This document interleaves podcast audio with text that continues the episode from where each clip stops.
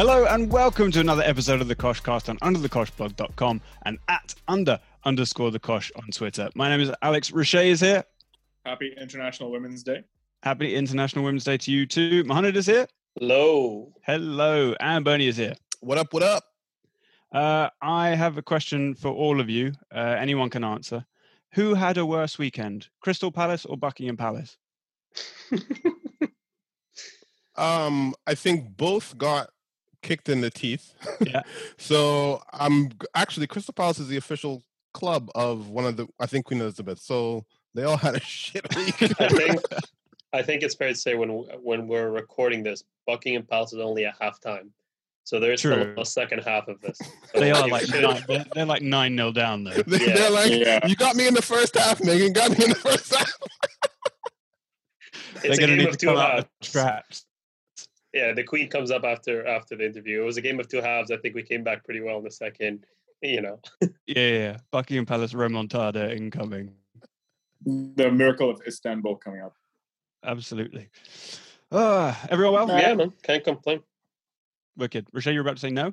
No, I would just say uh, neither neither amazing nor terrible. Just kind of like very flat. That's fair. That is I'll pandemic average. I will I will give you that. Um, another team that is pandemic average usually against the big teams is Manchester United. Usually do absolutely nothing. Don't score, don't concede, don't pass the ball, don't really do anything. This time though, cheeky 2-0 win against Manchester City.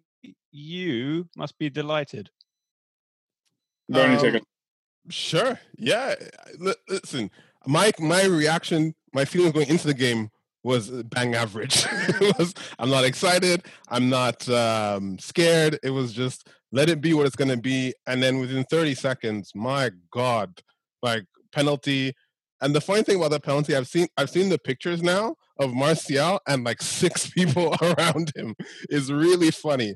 And then some people made up this quote that I thought was pretty dreary, where it wasn't where they said the disciples and Jesus all surrounded the red devil, but Jesus committed the sin, Mhm. the penalty. And I believe for a second it was actually Peter Drury, but it wasn't. But I think he's going to try and keep that in his vaults for next time because there will be a next time, as we all know, Man United get penalties. That, Um, that is a shame because that would have been one of the all-time commentary moments like that. That's pretty special. it really um, we we give Gabriel Jesus a fair amount of stick for not being a good striker. Turns out he's also not a good defender. What was he doing? Well, he he he lost the ball in the buildup, and you know when players lose the ball, Mm, they they have that bit in them where they're overzealous in the in the tackle. They're trying to make up for their own mistake, and that's usually when either you commit a foul or you get nutmeg. Those are the two.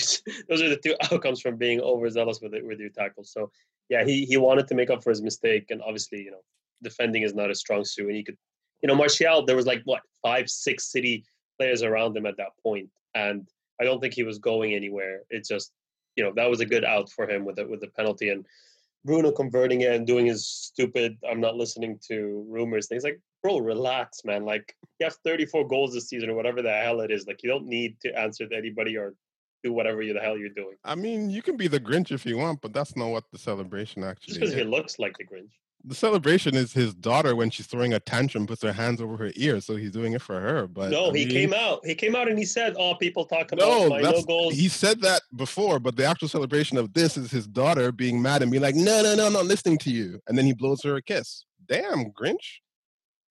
I well thought that's he was, I thought he was being self-aware about his absolutely massive ears. it would be funny if next celebration he just brings out the stapler or just staple. Just pins him back.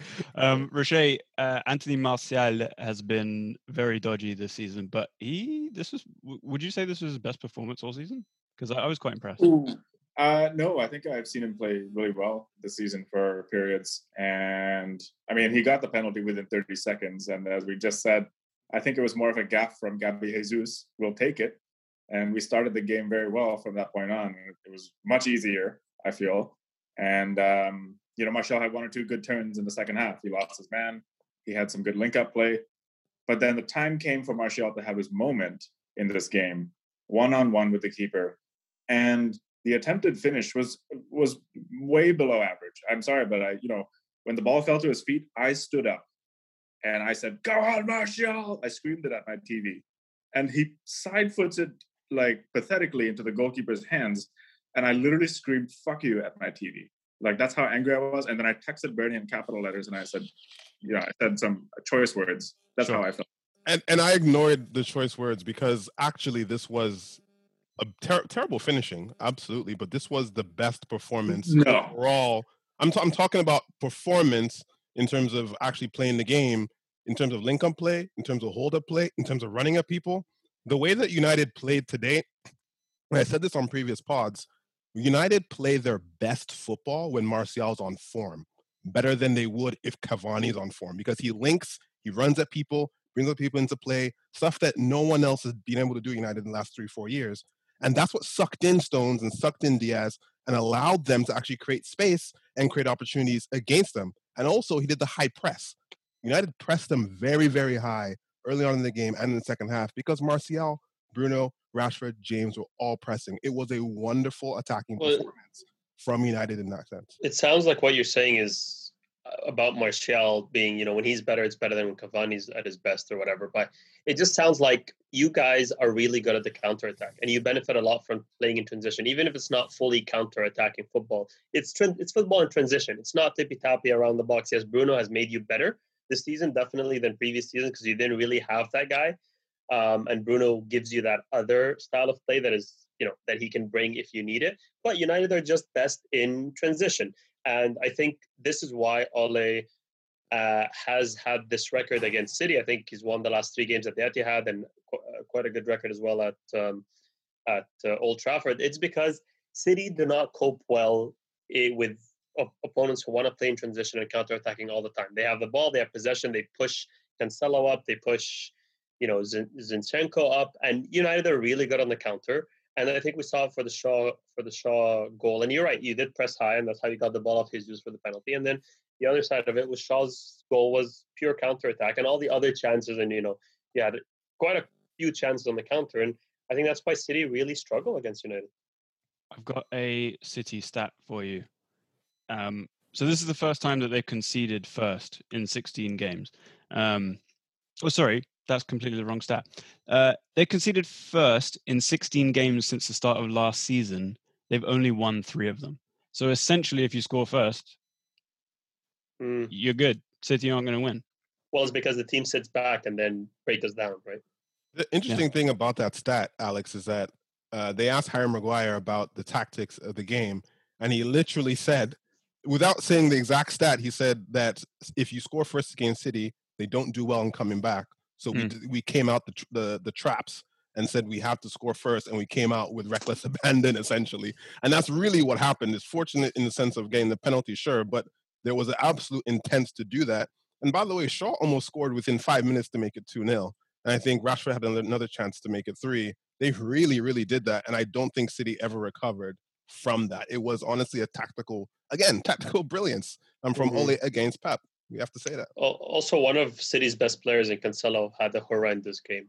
This game, I mean, he was he's been on fire. He's been one of their best players this season, kind of making that right back position his. I mean, call it right back, call it center mid, call it whatever he plays. But he's he had a really bad game um, this game, I think, as well. And Shaw took full uh, kind of, you know, he he made it happen. He pushed him back. He was dangerous against Cancelo, and, and Shaw, I think, has been one of United's best players, if not, but but you know, obviously Bruno is there, but if not the best player, maybe after Bruno this season. Um, but we did predict a week ago, and I think it happened was that Sterling does not do anything against Wan-Bissaka. Mm-hmm. Sterling just looks terrified, man. Like he doesn't want to take him on. You know what I mean? It's it's it's psychological at that at this point with Sterling and this. I was watching for it, and he did do it once quite early on when he was like running across the box, and he did manage to get past Wan-Bissaka, and then I didn't see anything after that. Yeah, what do you think of Wan-Bissaka and, and Sterling? We were laughing about that at some point. Well, I think Shaw's form and Wan-Bissaka's form go hand in hand because as soon as United were able to fix or upgrade their situation at wing backs, the team's form has improved and has carried them into the second place this season where they are. And uh, Wan-Bissaka was solid in this game. I think you know Sterling was in his pocket. Sterling never scores against Man United anyway, so uh, it was not shocking to see him completely fluff his lines later in the game when uh, what's his face puts in a really beautiful cross into the oh, box. Oh, that was bad. Mm-hmm. Yeah, he completely missed the ball. It was almost it was crucial crucial moment too. Like it was two 0 I think, with maybe at that point what twenty minutes to go. If he had scored it, something like that, Yeah. like that would have put the pressure on and really could have turned the screw. But that was a bad miss. Yeah, and I think uh, there was one more chance that City had. Besides that, City were were really profligate in front of goal. They had nothing. I think Rodri hit the bar, but that was just you know. I don't know if I ever felt threatened by that. I really wasn't threatened by City except for that time that uh, Sterling fluffed his lines, and uh, I think there was one other chance. Well, One great. I, think I think the part of the reason is because the defense has been very good. Like yes, in the in the big games they haven't scored, but they haven't conceded either, except for you know the two games that we talked about before. But they've kept four clean sheets in a row, five out of six. Harry Maguire has been absolutely sensational this season. He has been very very good, and we can talk about 80 million or not, but the fact is he's leading that defense and he has been very, very good, but he doesn't get the parts that he deserves. Also, because uh, to Rashay, that chance talking about, Lindelof slipped in front of Sterling. So That's right. I have, even though he played well overall, he still annoys me. But Harry Maguire had a brilliant defensive performance in this game, and it's about time we start giving the man credit because he has been very, very good But Eric Bailly gives him enough credit for the rest of us. with his big head. headset. actually, actually, on that point, I want to talk about Fred and McTominay as well because I think, yeah, honestly, Fred sometimes on his day is unplayable, except he can't do a final pass or a shot.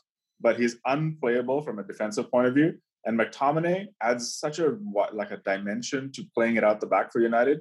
It's unbelievable. If you watch Matic play in the same position, United look completely linear and out of ideas, like they did against Crystal Palace for that nil-nil. But if you watch McTominay on the ball, he just turns and he turns the other way again, and all of a sudden space opens up and a pass.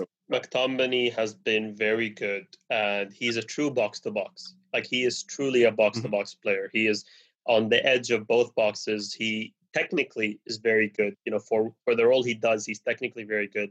But also, I'm just looking at your lineup here, and I think Ole did something smart, and I think it started in the Europa League game, maybe, but playing Daniel James instead of Greenwood is again making use of that counter-attacking slash transition ability that United wanted to make use of versus City. And Daniel James has played, you know, he he did his part. He could he got the ball, he carried it forward, he ran down the wing, he just created some chaos. Um, and, and I think that was a good choice by Ole to play him instead of like a Greenwood that wants more of the possession and pass the ball around. And I think it worked really well. True. Daniel James is, is a chess piece. He's just like he's not really there to play football, and he knows that at this point. Uh, but it, it works for everyone because he's not going to get a better job than this. Um, Chelsea to well, let me say this: this is a big, good result for Manchester United in terms of the title race. Utterly meaningless in terms of top four, quite meaningful because uh, had you not won that game, Leicester would be a couple of points ahead of you in second, and you'd only be a point ahead of Chelsea, who just beat Everton, who were also in the run, the race for top four. Uh, that was 2 0. Thomas Tuchel now no losses in 11 games. He's doing really well. I don't think, other than City, I think he's accumulated the most points. In the league including over. including beating Atleti 1 0 away. Mhm. So It's uh, it's looking quite impressive. I mean, we said we predicted it would start well, and uh, I'm still I'm still confident that it will go down in flames at some Oh, point. But 100%. but they're looking great yeah, they're, the in a very boring was- way. the formation was very weird this this game. He played Reece James and Alonso as uh, wing backs, and then he still played Hudson Odoi in the two behind the striker. So you know you think Hudson Odoi was earmarked for that kind of right wing back position, but he still played them under um, Timo Werner, so he didn't go with the big guy. Um, and then Havertz had well, it's not hard, but he had his best game in a Chelsea shirt Yeah. since his arrival, his big move. Um, and he played really well. He had a, you know, I think he had a, a goal that was kind of off target, but went in own goal, and then he had another goal that was chalked off, and etc. So he, you know, he he he had a stamp on the game finally. Um, for Chelsea fans, at least, you know, some positivity there when it comes to Havertz. I think Werner, again, we see why he plays. He plays. I think he plays really well when you watch the game. It's just he's not scoring at this moment. And he had an, another chance similar to kind of Martial's that Rashay was talking about. Should have scored, guilt edged. He did really well in the build up, and that's that's him right now. That's his story. He does really well in the build up, just cannot finish. That you basically need someone to run alongside him, so that once he's done the hard work, he has someone to square it to. Like Yeah. he just he visibly panicked once he was through on goal and had the chance. He just rushed it. It was it was annoying. He reminds me of a, and it's not even, and I don't mean this as an insult, but he reminds me of a slightly more refined Daniel James. He'll run in, he'll run the channels, cause a lot of chaos, stretch teams, but Daniel James is not a finisher either. I guess um, not Havertz. Werner gets into better shooting positions, and yes, he is a better football player. I think it's a confidence thing. I don't want Chelsea fans to be like, you're disparaging the guy. But based on what he's doing now, they're not doing anything particularly different, really, right now. Overall, he can be a great player, no problem, but he's not doing anything particularly different right now. And people are making jokes at his expense that, like, if he was the one that shot Tupac, Tupac would be alive right now. like, like I he's alive. so it probably was Werner's uncle or something tried to shoot him. But like, you know, Rashid, I don't know if you saw this, but uh, what what did you think of the Tuchel and and Chelsea? I think he started well. I think with 10 games left in the league and now being March, I think his timing of his appointment was ideal for Chelsea to finish the season strong. And they are a force for top four. Good for them. And uh, I think they're going to get past Atletico in the Champions League with this one one away goal. So uh, things are looking up for them. That would be will, a big a big thing for them. Yeah, I just want to quickly point out that uh, Doucouré uh, for Everton was merciless over here in this game against Chelsea. And just a few weeks ago, I was saying he was a little bit past it. And you know, objectively speaking, sure, Chelsea are in form, and Doucouré is not like the kind of guy who's going to turn into a Xavi overnight and change the game. He didn't but, play. Ah, okay, and and maybe that's why Everton didn't have a goal in this game. But my point on Doucouré being past it still stands. He's okay. he's never like a he's where is he? Watford was it Watford? yeah, then, he was at Watford. Yeah, he his stock kind of rose a little bit with Watford, and then everything is kind of his level. Like he, I don't, th- I don't think, I think he was better than kind of the Watford level, and then he with the Everton kind of level, it, it suits him right now. But yeah, it's not going to get any better than that. I, I mean, I there was rumors that, with Arsenal and this and that. I don't think it, you know, he's that he's that level. I thought that the problem in this game from Everton's standpoint wasn't necessarily the midfield. I think that actually Chelsea give you enough like of a of a look if you're useful. But Richarlison had a horrible game. And mm-hmm. it wasn't really pressure from anybody or anyone did anything to him. It was just nonsense the way he was playing. And you could see Dominic Calvert Lewin was stressed out because Richarlison was not doing his job. He was so annoyed. Even though he's I, been for him. There was a moment form, in the last like 20 minutes when the, I think Richarlison had just done something stupid, and the two of them were just standing there next to each other, like not looking at each other, visibly just both very stressed. To, to be fair to Richarlison, though, the last two games he uh, got everything out of both of those games. Mm-hmm. I believe he scored in both of them. He's actually been like I don't want to say carrying Calvert Lewin, but Calvert Lewin since coming back from the injury, I don't think has contributed a goal yet. It's been a couple of games, um, but Richarlison has been carrying that kind of that torch a little bit the last couple of games. So yeah, he had a bad game this week, but the last two weeks I think he's been carrying them. So I, I, I do want to give him a pass there. Jorginho has been playing well.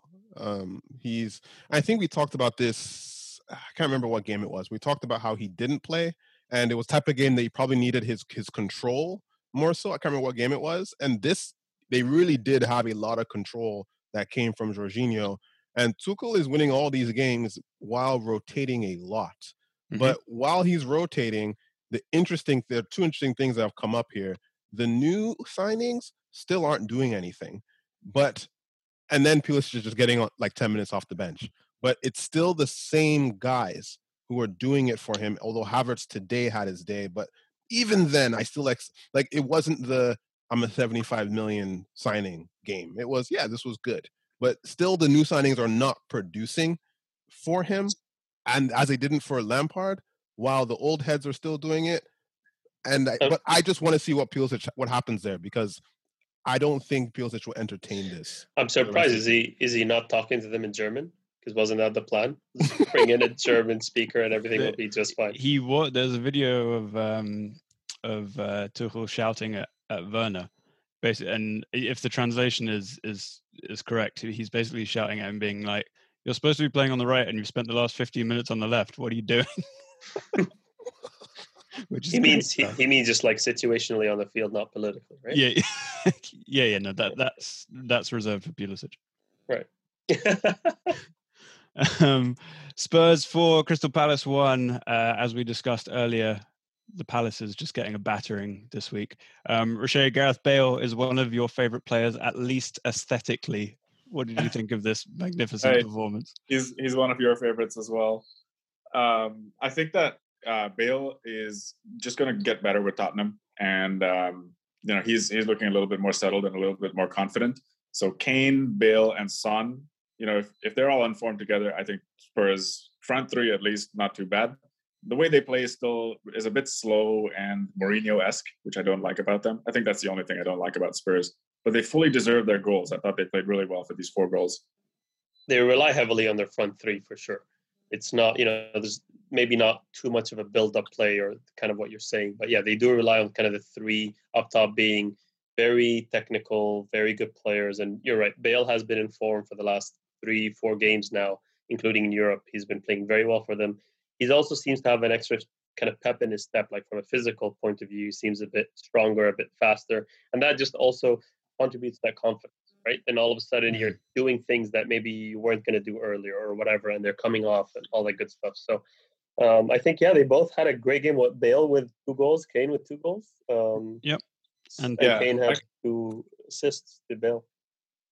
Yeah, actually, uh, on the Bale part as well, I have noticed that it's not the same old Bale in- that's just you know beating Maicon week in and week out, or, Mm. or running past uh, Bartra and ruining his career. But this is like a new Bale who's actually picked up something from La Liga. That you know, like I saw a move this game where he beat two players just by doing a little bit of uh, you know footwork, and uh, it didn't really require him to do much work.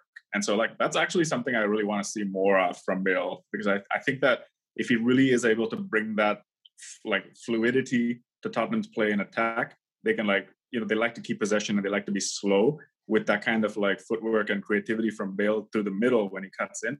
I think they can be really good. Maybe they're No, good money top four. it's it's tough. Like they they're looking. They've won the last three. They haven't played anyone brilliant, but on the other hand, teams like Fulham and Crystal Palace and what have you are holding plenty of, of big teams to to draws and and beating them occasionally. There's no real predicting that kind of stuff. Um, I think you're right. I think Bale like has clearly become more technical. Um, and as he relies less on his like physical prowess, that that will be important. Um, but what I wanted to say really is that you know, we slammed Mourinho for their style of play, and rightly so. Like it was horrendous. And the last three or so games, they're pressing higher. They're actually trying to play football. There were spells of possession, which is something we never saw earlier in the season. So, like, he's clearly doing something a bit different. The question is, once they play anyone half decent, and the next game is against Arsenal, will he revert to low block and, and counter, or will they keep this going? And Yeah, that, he- will be very interesting. He's being brave right now by playing all four, right? Mhm. So those three and Lucas Moura.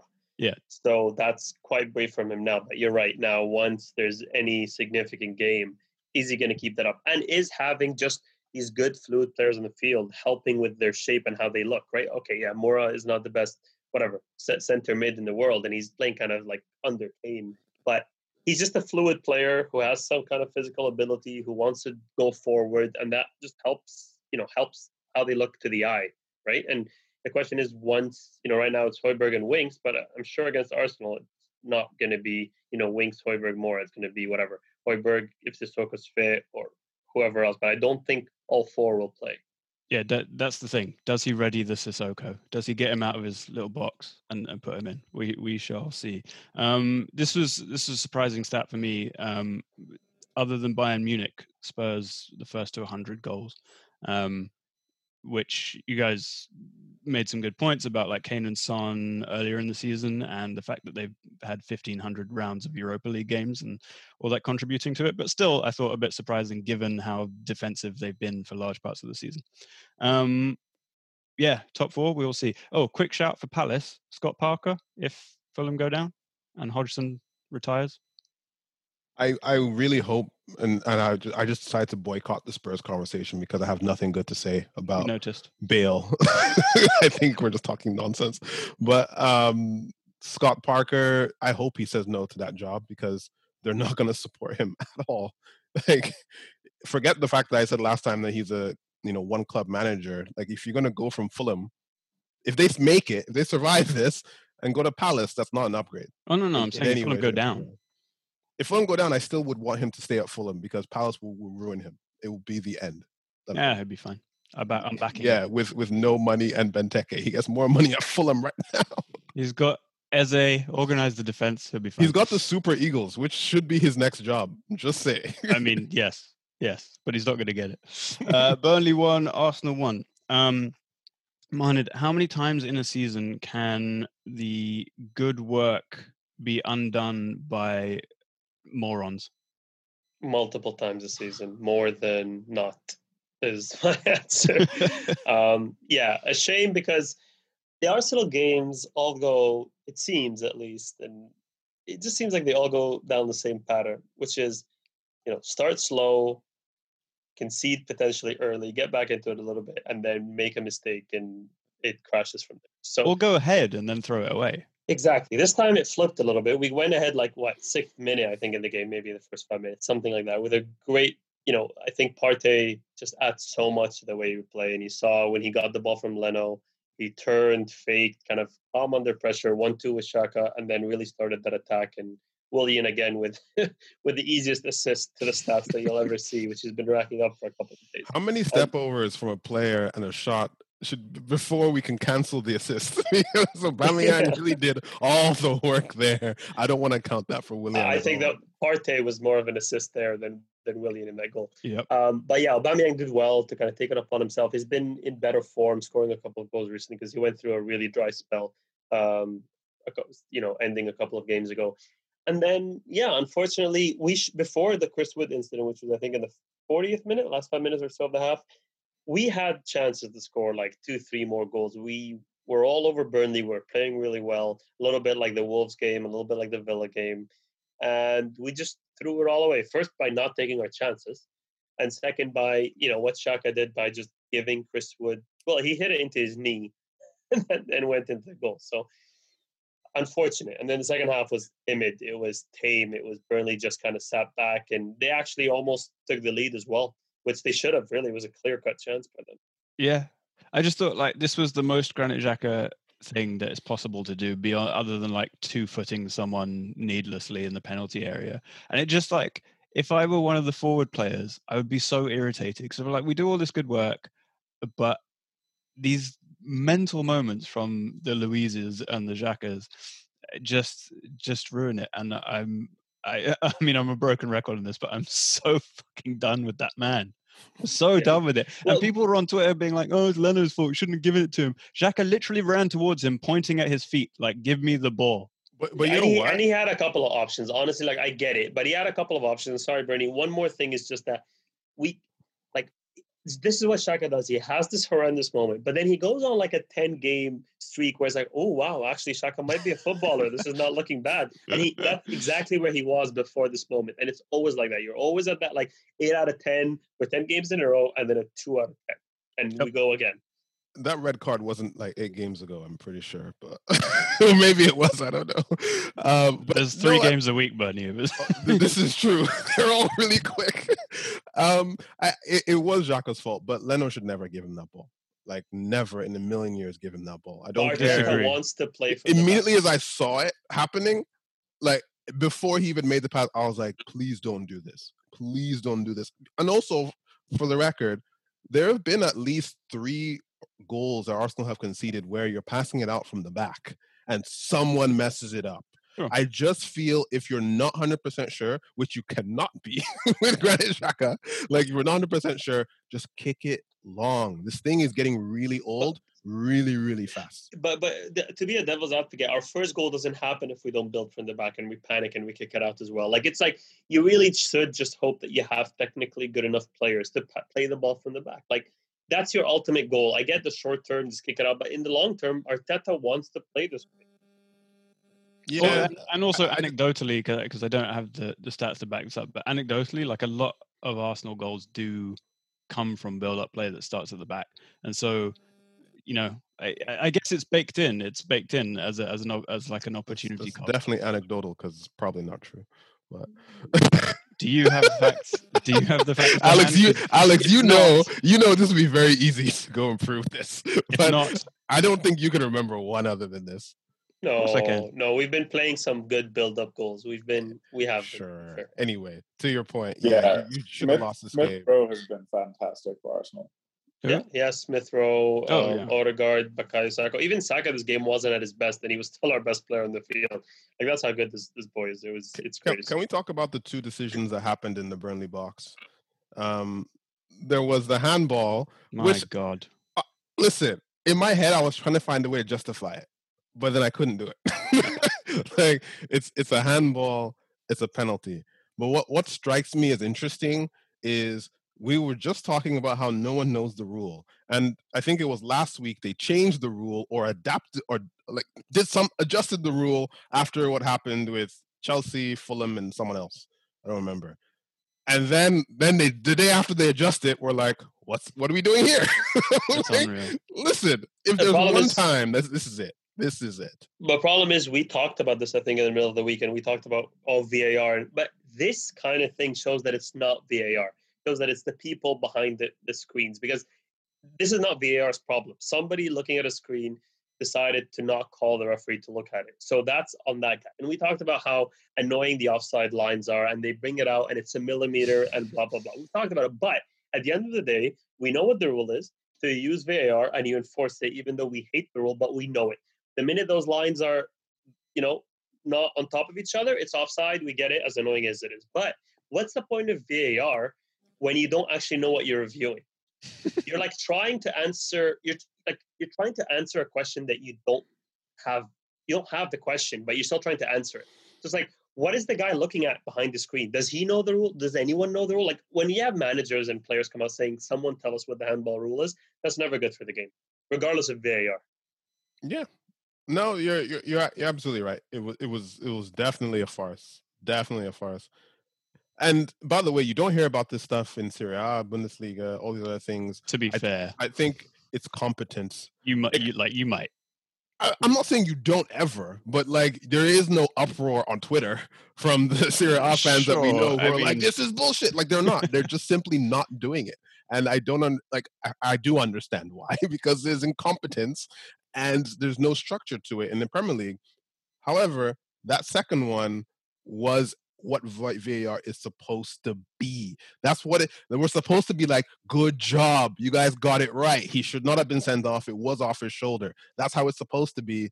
But the previous ones leave such a you know bad taste in your mouth or your mouth. I laughed at you um, for this, and that leaves you still in tenth or something like that. Nowhere near any anyone useful. I couldn't tell you the position. There hasn't been a point in checking Yeah, the future is really bright. In a long time. Speaking of teams slipping down the table, Liverpool. Yeah, yet again. Not a, it's not a Here's slip. This is not a slip. need if you don't start with about Riche, like, like this is gonna be this is gonna be a disaster. I will in just a second after I say that this has gotten so bad that the president of Namibia is now tweeting about it. He's a Liverpool fan, and Wow. he's now tweeting. I, I wish I'd I'd remembered I bookmarked it or something, but basically like, can someone find it, please? it. It's, it's going to be Bookmarked better it, than Granddad. It's, it's liked it. what? I said bookmarked it, Granddad. It's liked the tweet. No, no, you can bookmark tweets, Wow. not like Um, fa- not like in your browser, like in the app. It sounded like you meant in the browser. Imagine. I have I have looked at the league table in grave detail, and the most striking fact is Liverpool have lost nine games this season. Mhm. I believe Arsenal have lost eleven. Sure. And we keep talking about how Arsenal were so terrible and they kept losing and it was all a shambles. But Liverpool started the season very well. They were in first place. I think, you know, around Christmas time they were they were first or second or, or thereabouts. And all of a sudden, Liverpool's form is the worst that we've ever seen. They've lost a, I think if you look at their form, they've lost five out of six, and the other and the other match was a draw. With this kind of form, I think Liverpool will, are showing that they have problems that are a little bit more than just problems at the back and injuries. I think that the squad is not willing to pull together and grind out results against teams like Fulham. I mean, what are you doing? Is Mo Salah injured? No. Why is he not scoring goals? Is Sadio Mane injured? No. Why is he not scoring goals? Oh, I didn't even know that Salah and Mane weren't passing the ball to each other. That was what happened to this team?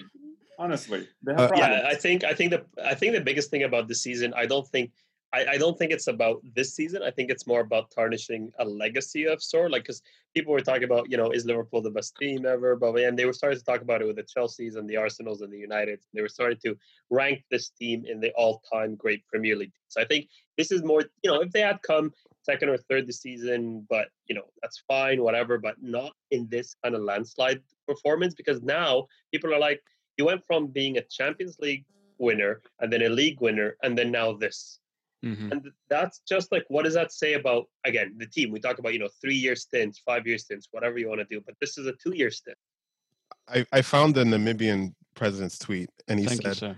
We, the supporters of Liverpool, have been walking alone for a while now. Sadly, we are becoming orphans because our team is dying. and this is poetic, actually. It really brings a tear to the eye. Um, but but this is true. He, like people are willing to give them a pass because of injuries, and yes, it explains some of it, and the rotating center backs explain some of it, but doesn't explain six losses at Anfield in a row. In a row, I'm sorry, it does not excuse it. Does not excuse the fact that I think they they haven't scored at Anfield in that time as well. With the One penalty. that they have. Okay, Yeah. so open play, six games, n- no goal. Like no. I think it's longer than that. There's no open play goal since late December. They haven't true, scored they- at anfield they they, haven't haven't scored scored- at anfield in 2021 Okay. So that, that listen, that's crazy. I don't care. You have enough people who have lots of ideas on that on that pitch to score goals. This is ridiculous. Like at some point we have to honestly say Klopp isn't doing it right this second. It can always come back, sure. But right now, it does have to fall on him, especially with this. Like, look, Fulham in the first half of this game were playing like they were Real Madrid. I could not believe what I was seeing, mate. I don't care who is in that pitch. Fulham should never rock into Anfield and dominate you the way that they did. It I was tell you a what, though, shambles. This is why I'm really into Scott Parker right now. Like Fulham did the same thing to Spurs. They just got unlucky with the VAR call. Like they're really bloody good at the moment. Like So Parker I've- has them playing really well. I've got a stat here that kind of shows the difference between Fulham. I think it was here. I'm pulling it up. So Fulham in the first 11 games of the season, and then Fulham in the last 17 games, um, and everything in the first 11 games of the season um, were like you know the rank in terms of goals conceded and shots faced and blah blah. In the it's all horrendous, right? They're Yeah. like Mhm. second worst goals conceded per game and blah, blah whatever. And then the form has just completely flipped overnight. Like, I mean, if you look at their goals conceded per game, they're second um, in the Premier League in terms of the best. Like, they're only at 0.7 goals per game. Shots faced per game, very low. Save, you know, it's just XG per game. I don't know where Scott Parker just completely flipped the form because you remember Carragher had that clip online where he's saying, if I know anything, Fulham are going down this season. And to be fair, we all said it. They started the season horrendously. Mhm. And then this out of nowhere. It's it's it's amazing and like it's also because they give a shit and i think part of it Mhm. is it's very hard for liverpool i know they they're professionals and whatever but there is something about the morale being low, not morale being low you know what i mean the ambition and enthusiasm bit motivation. low. like listen Salah doesn't care. Like the guy's gonna score 20 goals this season, but this is not a man who gives a shit. Like it's so clear. When when Lemina took the ball off him, I was stunned because it was like the easiest thing in the world. And someone who was really determined to fight for the team would not have lost the ball that way. What a finish. And and brilliant finish. And Salah is literally just he's like, let me get in the box. I'm gonna fall over now. Like he's not running. He's he's go- scoring goals when they come to him easy. And it's like, mate, we get it. We get it. You want to leave? Just go, man. like, To be- to be him fair, and Sadio like- Mane need Mane is now running like a chicken with his head cut off I mean, he wasn't like playing he's this one. done. Like honestly, he came on and I was like, nothing's gonna happen here. like nothing happened. Hey, Barcelona, All Barcelona need have a to new Barcelona have a new president. So Salah is True. sitting there going, hmm, Laporta, let's go down. It's true. Um, Except he plays also- in Messi's position. Do it. Yeah, well, Messi plays in what position? Messi plays in the also I don't care position. So they'll, Yeah. they'll fit in. you can't have two. You can't have two. But And Griezmann, come on. Oh man, all, all left-footed players. That's that. Has anyone had a three-footed player front line? Also when I said I know this is a bit all over the place, but it would be a sh- you know I think it would be remiss not to mention it when I said what a finish. We did not touch on Kane's goal. Oh, true. That what a hit! yeah, I just wanted to bring that back because that, from a technical perspective, that was the ball's coming at you. It's difficult, you know, the way he he didn't have any backlift. He just did it and then kind of planted his foot down. It was really, really good. We talked about this, and I think Kane is an unbelievable player when fit. He's got like Kevin De Bruyne's technique in a striker. Like I think he's one of the best from a pure striking a ball. Yep. Potentially one of the best in the world. The way he, you know, his whole body gets all taut and he gets it, he hits it just right, and he knows exactly what he wants to do. He is top when it comes to that. Well, he he is on record as wanting to be an NFL kicker after his football career is over, and like genuinely would not rule it out. Why Hmm. wouldn't you hire him to do that job? Yeah. He'll- he was not going to miss. Um.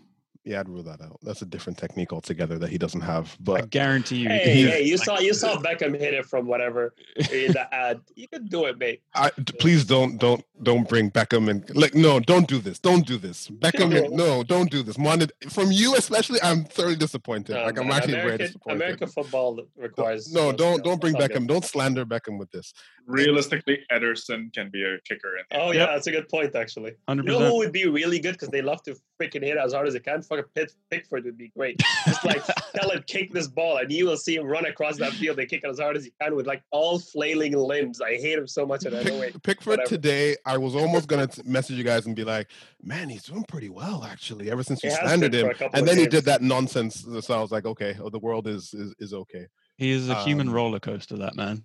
Qu- quickly back to Liverpool. If they won't sack him, they just won't. No, no. Uh, even if they don't make Champions League, they're not Nor, going to nor do should it. they. It's one It- season. Exactly. They, they, they shouldn't. He, it's, it, he'll walk away if he decides to walk away, whatever, Mhm. um, and walk alone. But if, if they did, in some alternate universe, uh, get rid of him, there's only one man for the job, and that is the new, the no man, the new uh, champion of Scotland, Yep. Steve Gerrard. To be fair, I mean his record, mate. He's gonna do. He's gonna do at Chelsea. He's gonna concede less than 15 goals this season. Yep. He's gonna go unbeaten. He's gonna, you know, match the Invincibles. He's gonna. Can he win the treble and match 99? Because then you're just done it all in one season. I get it, Scotland, but hey, you, Scotland means you need to do more than one. If you do all three, it's not it's Scotland anymore. Mate, and twice. But, but this is the thing. Like Brendan Rodgers did all of the things nine times, and still, like, no one really give a shit. Yeah, because it's Celtic. Yeah. But, yeah. but and, and Mona, to your point, this is why I actually think for once Gerrard has done something very well outside of Istanbul, something genuinely impressive because it is Celtic. They've won it ten years in a row. To come from division like fourth division as they did, come up the ranks, struggle, struggle, struggle, whatever happened last season, and then beat these guys by how many points is it? Like I don't actually think it's anywhere close. It's like I think 30, it's- 20 point something They've- ridiculous. They've, scored like 70 something goals, 77 goals, and conceded Conceded- nine. What's that? Scored 77, conceded nine in 32 games, 28 wins, four draws. Only That is losses in the. Carling Cup or whatever it's called. That's That's it. Mad. That's, I'm sorry. That's incredible. Like, Yeah. no, no, no, no, also, no. also, as United fans love to remind them, love to mention on Twitter, they you guys keep congratulating him on his first title, his first domestic league title. of course. But but hmm. like here's the thing, like to to Bertie's point, which may not have been serious, but like if Klopp does go, the pressure on that club to appoint Gerrard is almost impossible to ignore. They're like they can't, it's it's going to be the same with Lampard as Chelsea. He might not deserve it, maybe he does deserve it. I don't Alex, you know Again, why? This record because is intense. Gerrard has people that he's going to be paying to whip, whip up a frenzy.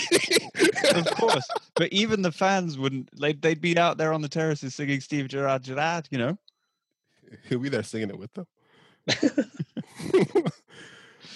Anyway, I mean, no, I can't see it. I can't see it. Uh, not this season, anyway. Well, Um, At least we got our 30 seconds of Rangers agenda out the way.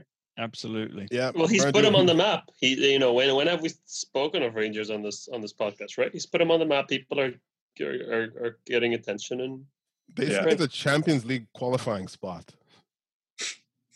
It's actually a bit sad that we never have any reason to talk about Rangers because if you look back, they had Laudrup, fucking Gascoigne, the De Boers. Like they had some serious players back in the day. You know. Well, okay, let me ask you guys this. So when, when we used to play football in in in, in primary school, like we had Scottish coaches, and they would be like, you know, the two teams they sort us out into eleven of eleven, and be like, okay, you guys are Celtic, you guys are Rangers, and I liked Rangers. Which one of the two did you guys like? Celtic. I- yeah, Rangers. I like the hoops. Yeah. The hoops, man. It was just all about the uniform. Mm, I loved, I loved, I Rangers. loved me a hoop uniform. Ally McCoist mate. Did- yeah, Ally McCoist is a legend. I will give you that. Nacho Novo. No one. Ooh, FM legend. Yeah. See, Henrik Right Larsson, om- like he was the only thing that was like, you know what, I really like Celtic a little bit because of him, but nah, man, Boyd and, and, and who Boyce could and- forget? Jorg Albertz. Yeah, wow. Jorg Albert. Nak- That's thing, Nakamura. If you, if you if you think about all these players, like most of the ones that you'll remember are going to be Rangers players. Whereas, like, yeah, Nakamura, but that was Well, a the, bit the later on. went to, or at least one of them. I think both. No, no, one Yeah, of I them was think at both. Rangers for. I think You both. also had like, didn't you have like Wanyama start there? He was at When Celtic. Yama's at That Celtic. was Yeah, yeah. Celtic. Celtic, yeah, that's what I mean. I Yeah. meant Celtic. Yeah. Henrik Larsson with that Celtic. Mhm. You know who I really liked watching? Alan McGeady. Aiden, Aiden, whatever, not Alan. he Yeah, was good. Aiden. He Isn't was he at Sunderland now? I think he's He- still there. Sunderland Oh, Still that. there? He was the one on Sunderland until I die that didn't understand four three three. I think that was Aiden McGeady, wasn't it? Yeah. Yeah, like Sean- there was Sean footage, of, there was footage of him being really pissed off after a training session because the new manager tried to get him to do four three three, and he wasn't having it. Sensational stuff. Anyway, uh, Brighton one, Leicester two. Um, goalkeeping disaster from young Sanchez in goal, who, which is funny because like we were talking about goalkeeping stats earlier in the season, and he was the one on the chart who came for crosses and successfully took them, and then he came for this one and he murked his own team. So there you go. He was doing so Um, well up until that point. It was, I mean, Brighton, as uh, Bernie, as you said on on online, Brighton will always find a way. You know. Yeah. Uh, Villa nil, Wolves nil. Game doesn't deserve any attention. West Brom nil, Newcastle nil. That needs to be banished from the record books for all eternity. Um, Southampton beat Sheffield United, and I only bring this up because Che Adams, Mm, wow, good hit. rocket. Good hit. But he's got to use those thighs for something. If you're- Mhm. True. Um, and then we will end on uh, everyone's favorite manager, Davy Moyes, who is absolutely gunning for a top four spot. Um, Alex, you need you actually sound much better than your regular accent. You need to just speak like this forever. I would, but it's probably very offensive. Um, West Ham 2, Leeds nil. Um, okay, you know how people like mentality monsters? Declan Rice came out after this game. He was disappointed. In what? Only one, only one 2 0, conceded too many chances. He wasn't happy. Well, I don't like this guy. you need if you're gonna if you're gonna challenge for a title. to be fair, Leeds could have scored like 17 goals. They Mhm. just they got so unlucky. Bamford was horrendous. Open goals left, right, and center. There was one that they if West Ham cleared off the line. Um, so many issues. I you know I see a.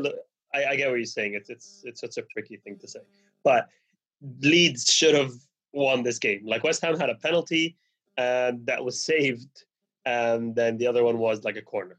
So I get it. like Leeds. I I think it was a bit harsh that they lost this game.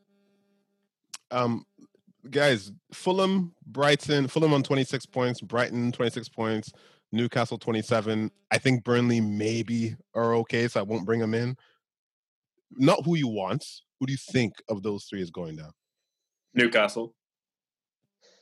Hmm. Newcastle are on a serious slide right now. I, I go with Sheffield.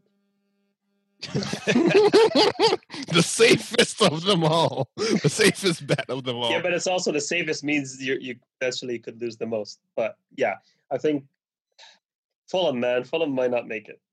if you but if you look at recent form, I I think of these two like Fulham's form is way better than Brighton and Newcastle's. Yeah, and, Brighton, if they don't and score, Brighton are yeah. just a much better team than Newcastle. but newcastle's form is better than brighton's form Yeah, Brighton. Newcastle should rename themselves Old Castle. because they're because they play. I can't believe Roche came up with the worst joke ever told on the It's not a podcast eight years in. Like, It's congratulations, mate. This is a suggestion box. I mean, they got like Grandma Steve Bruce fucking Santa at fucking Tyneside during Christmas. And uh, what else is he doing? I mean, he's taking them. They, they started the season well, didn't they? And now They are did. like They weren't bad, yeah. relegation. Yeah, well, like what is this, Brucey? I think They Brighton weren't bad, and then we said we said that they're. It looks like they were going to start the slip, and the slip did, did begin. The question is now, can they put a halt to that slip, or are they going to actually go down? But I think it's basically is Callum Wilson fit? No, they can't score goals. Is, Probably. Like, well, it's that is he spo- when is he supposed to come back? Do we know? No, I think it was a while. So I think that it's between Brighton and Newcastle. I think Fulham will get out. Agreed. I, I think they will. And something I don't I, listen. It's a it's a gut check, but I think Saint Maximin won't allow it. like I don't know why. I just feel he's gonna be like, lads, like jump on my back if you need to. I don't think Brighton. I think I think they're just unlucky, and that that bad luck might just carry over. I still I still think it's going to be Fulham, even though they're on good form and playing well. I think overall they're not going to make it. You're just not forgiving them for the Michael Jackson statue. I mean, know, that was I- that was by an Egyptian. I love a relegation team making a run at the end of the season and surviving. I just absolutely love How it. do you feel when they come the next season and win the league? I'm, I'm really happy because they beat all the uh, Man Cities and Liverpools that season. So I was thrilled. So whoever wins needs, whoever gets out needs a parachute in Ranieri. Is that what we're saying? Yeah. Parachute in Ranieri and the opera singer guy. yeah. Yeah. Yeah. It's all about the vocals. Uh, last thing from the Premier League and David Moyes, he's slapped a 100 million plus price tag on Declan Rice. And that means Joan Laporta is going to have to come up with that money. Otherwise, Oh. Barcelona are not going to be able to rejig their midfield. I mean, He's he is the pay it. natural. He's the natural Busquets replacement. He's, I he's going to pay that and he's going to throw in Ousmane Dembele. it's a decent shout. No, no. If if, it, if it's vendetta wise, I'll throw in Griezmann. He, he Might- Yeah. that might actually be a good deal. Sorry, speaking of Barcelona and people from former teams or like former players who just won little leagues, Xavi just won the Qatari League. So and Santi Cazorla is is on fire in that league. My God, I mean- have watched some of the highlights. I know, yes, but still, at that at that age, um, he's the technique is. mwah. excellent. Yeah. Excellent. He could still be doing a job for Arsenal. I mean, if he, if Leno gives him the ball, that's not a goal. Simple as that. Anyway, that is enough of the Koshcast for this week, lads. Thank you, and we will chat again soon. Peace. Bye, lads. Bye.